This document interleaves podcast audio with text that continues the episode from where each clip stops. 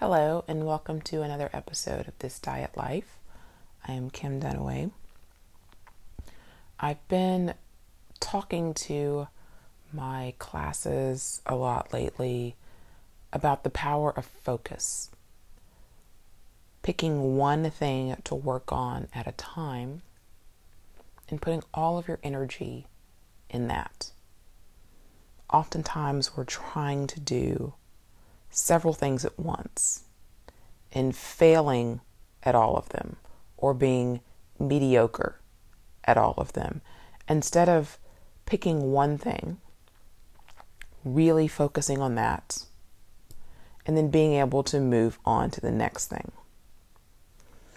And I bring that up here on the podcast today because a lot of times for us, weight loss may be a huge goal. But there are other things going on in our body that are more important, that the body prioritizes, that makes it difficult for us to lose weight. For instance, if you have digestive issues, if you have blood pressure issues, blood sugar issues, thyroid issues, adrenal issues, a flare up of an inflammatory disorder. These are things that your body is going to place a higher priority on and things that you need to work on first before you can really address the weight issue. There are times when weight might be the number one issue. For instance, a lot of times people who are diagnosed with diabetes one of the biggest issues for them is being overweight, and losing weight will help them deal with that particular issue. But that's not always the case. We have digestive issues, for instance, that oftentimes doesn't have anything to do with our weight. Endocrine issues. These types of things we need to address first. If we're under a lot of stress. For instance, we've got to reduce our stress levels first because if our cortisol levels are very high, it's impossible for our body to lose weight. If our diet is really out of control and it causes our blood sugar to be very high or dip down and be very low and kind of have these up and down peaks and valleys, again, it's impossible for us to lose weight when our insulin levels are completely imbalanced like that. So, oftentimes, part of our weight loss journey will be actually working on some of these other things first. I have been a health practitioner for 12 years, and oftentimes I see people with a number of different digestive issues. And I always prioritize that first because our body must be able to get our nutrients from our food, absorb it, use those nutrients to be able to make energy above everything else. If our body is not doing that properly, it makes it very difficult to be able to address any other number of issues, let alone weight loss. For instance, if a person is iron deficient and their body's not absorbing the iron, it doesn't matter how much iron we throw at it. If their body's not absorbing it properly, we have to work on the digestion first. Sometimes we may be able to use alternative forms of iron, such as iron from molasses or a chlorophyll where the body can make its own. But if it's an absorption issue, then throwing lots of iron at it doesn't really help so much. And if your iron levels are low, it affects your energy levels. Then you don't have the energy that you need to exercise or maybe to cook and meal prep like you need to to work on some of these other goals that you have. So, even though it may be your a goal first and foremost for you to lose weight, you're going to have to prioritize some of the other health issues that you may have above that first. And weight loss may come naturally, or you'll be better able to tackle it once your body is healthier. So let's just talk about some things that you can do to help with some of these specific issues. And let me throw the disclaimer in there that this is not a substitute for medical advice. If you have specific diagnosed conditions, of course, you always need to take the advice of a medical doctor. But let's talk about digestion, which digestion I could do an entire series of podcasts on digestion. Maybe at some point I will because I have dealt with a lot of different digestive disorders in my life, no doubt about it, especially related to my severe gluten intolerance that I have. But in general, a lot of times these days people go to a probiotic or a digestive enzyme to help with their digestion, and that may or may not help. So, if what problems that you have digestively happen very soon after eating a meal, within the first hour, a lot of times that is an issue specifically in the stomach. If you have a severe issue like a hiatal hernia or something like that, again, you probably need to seek some medical advice. But for the average person who's dealing with some types of heartburn, pain, those types of things that happen very soon after eating a meal, oftentimes you can benefit from apple cider vinegar. I realize not everybody likes the taste of apple cider vinegar. So, what thing to realize is that not everybody has to take a huge amount. Sometimes, as little as a teaspoon will help you with the digestion of your meals.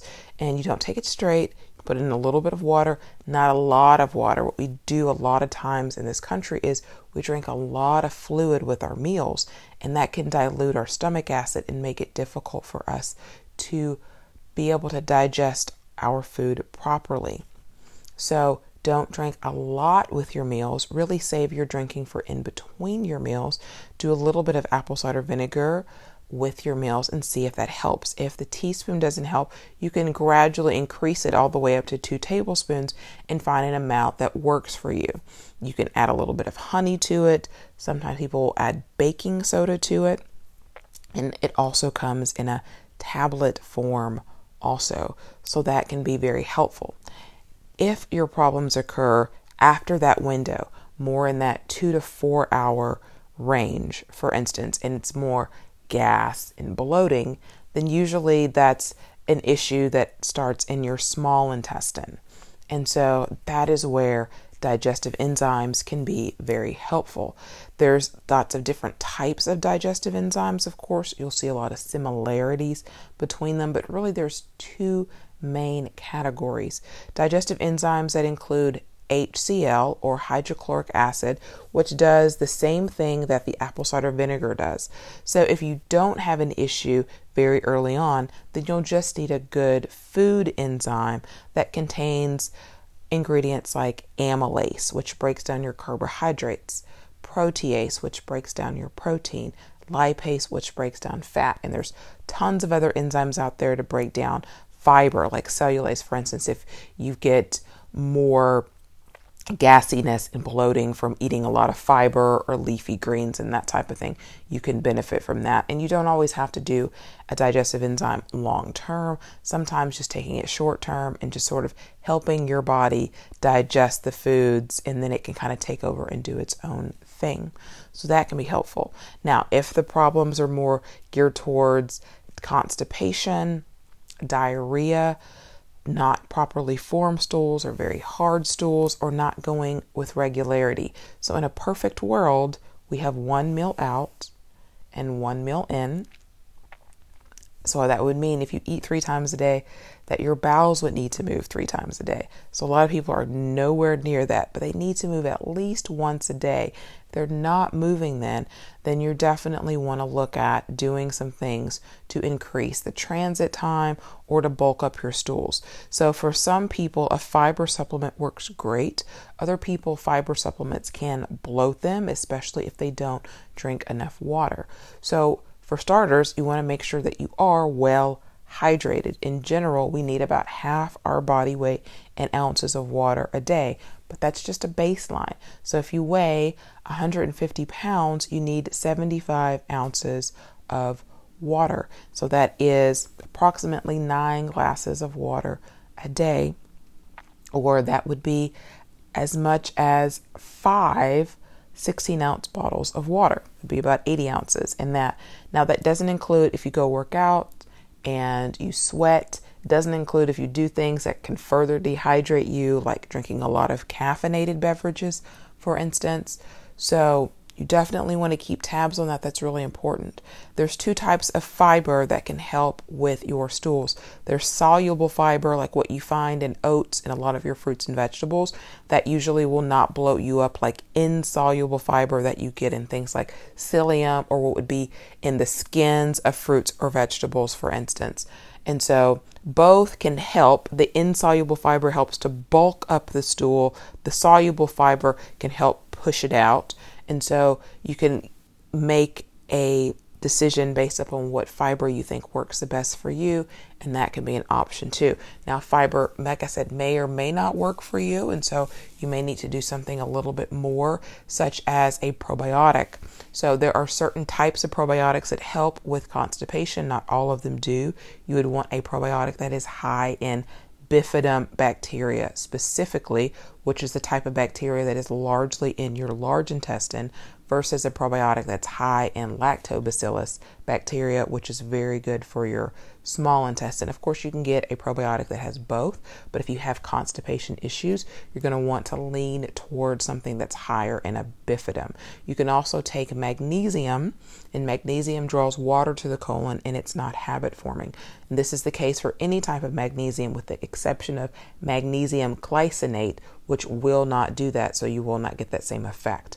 Now, if you're on the other end of the spectrum and you have diarrhea, for instance, then a high lactobacillus probiotic would be helpful for you, or a probiotic that contains a strain called Saccharomyces boulardii, which is excellent for diarrhea, or even an herbal supplement like slippery elm, or more of that insoluble fiber to help bulk up the stool and absorb some of that water that may be causing you to have loose stools. So, other issues that you may have that may take priority, another one is inflammation. And so, a lot of times people don't realize how this can be problematic for their weight loss journey. But a lot of times, when we have a lot of inflammation, we have a lot of cortisol in the body like just like if we have a lot of stress, we have a lot of cortisol in the body. And inflammation is a good thing. We need inflammation to help if we cut ourselves. It's there for a purpose. Cortisol helps us go to sleep. Cortisol helps us wake up. But just like a lot of things, too much of something is not a good thing. And so, to help control inflammation levels in the body, if you have a lot of joint pain, for instance, or if you have inflammatory type of bowel diseases that cause inflammation in your gut, inflammation in the cardiovascular system, for instance, then things that can help reduce inflammation are products like turmeric, and you can simply use the turmeric spice and add it to smoothie or add it to your foods, or you can do a supplement. Something like boswellia, which is also known as frankincense, is also excellent for inflammation, as is bromelain, which comes from pineapple. So you could eat raw pineapple, not cooked pineapple, because you lose a lot of those properties, but raw pineapple can help you with inflammation. Or again, you could take a bromelain supplement. So it's very important that we get the inflammation levels down if they're too high, because we cannot lose weight again with them being very high. And so the last thing that I'm going to address is very high stress levels. And this can be very problematic because it can stress out our adrenals. When our adrenals are very stressed, again, it can lead to high levels of cortisol.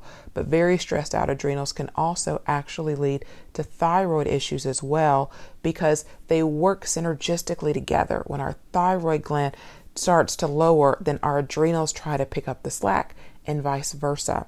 And so it's important to keep our adrenal glands very healthy. And with our society being high stress and get everything done fast, fast, fast, we oftentimes have very weak adrenals. So taking things to help with stress is very helpful, such as ashwagandha, which may be a supplement you're not super familiar with. It's an Ayurvedic herb that's really great for helping with anxiety and stress levels. Holy basil or tulsi is also very good. You can get it in a tea form if you like to drink tea. Green tea actually contains a supplement called L-theanine, which is very helpful for stress as well. It helps to relax the brain. You can also find it in high doses in matcha green tea. Now, that's not an excuse to go to Starbucks and get a matcha latte. You need to use the matcha that you mix up and drink in sort of a tea form or that you add to a smoothie and mix it. And so, not getting all the other junk that might be in a latte, but it's very good. And you can also get that in a supplement form as well. So, these are just some things that you could do to help with your health and help the body feel better, whether or not you're on a weight loss journey or not. So, if you have any other questions, you can find me on Twitter at sugarcop, email thisdietlife at gmail.com, or Instagram at Kimmy Two Shoes. Thanks for listening.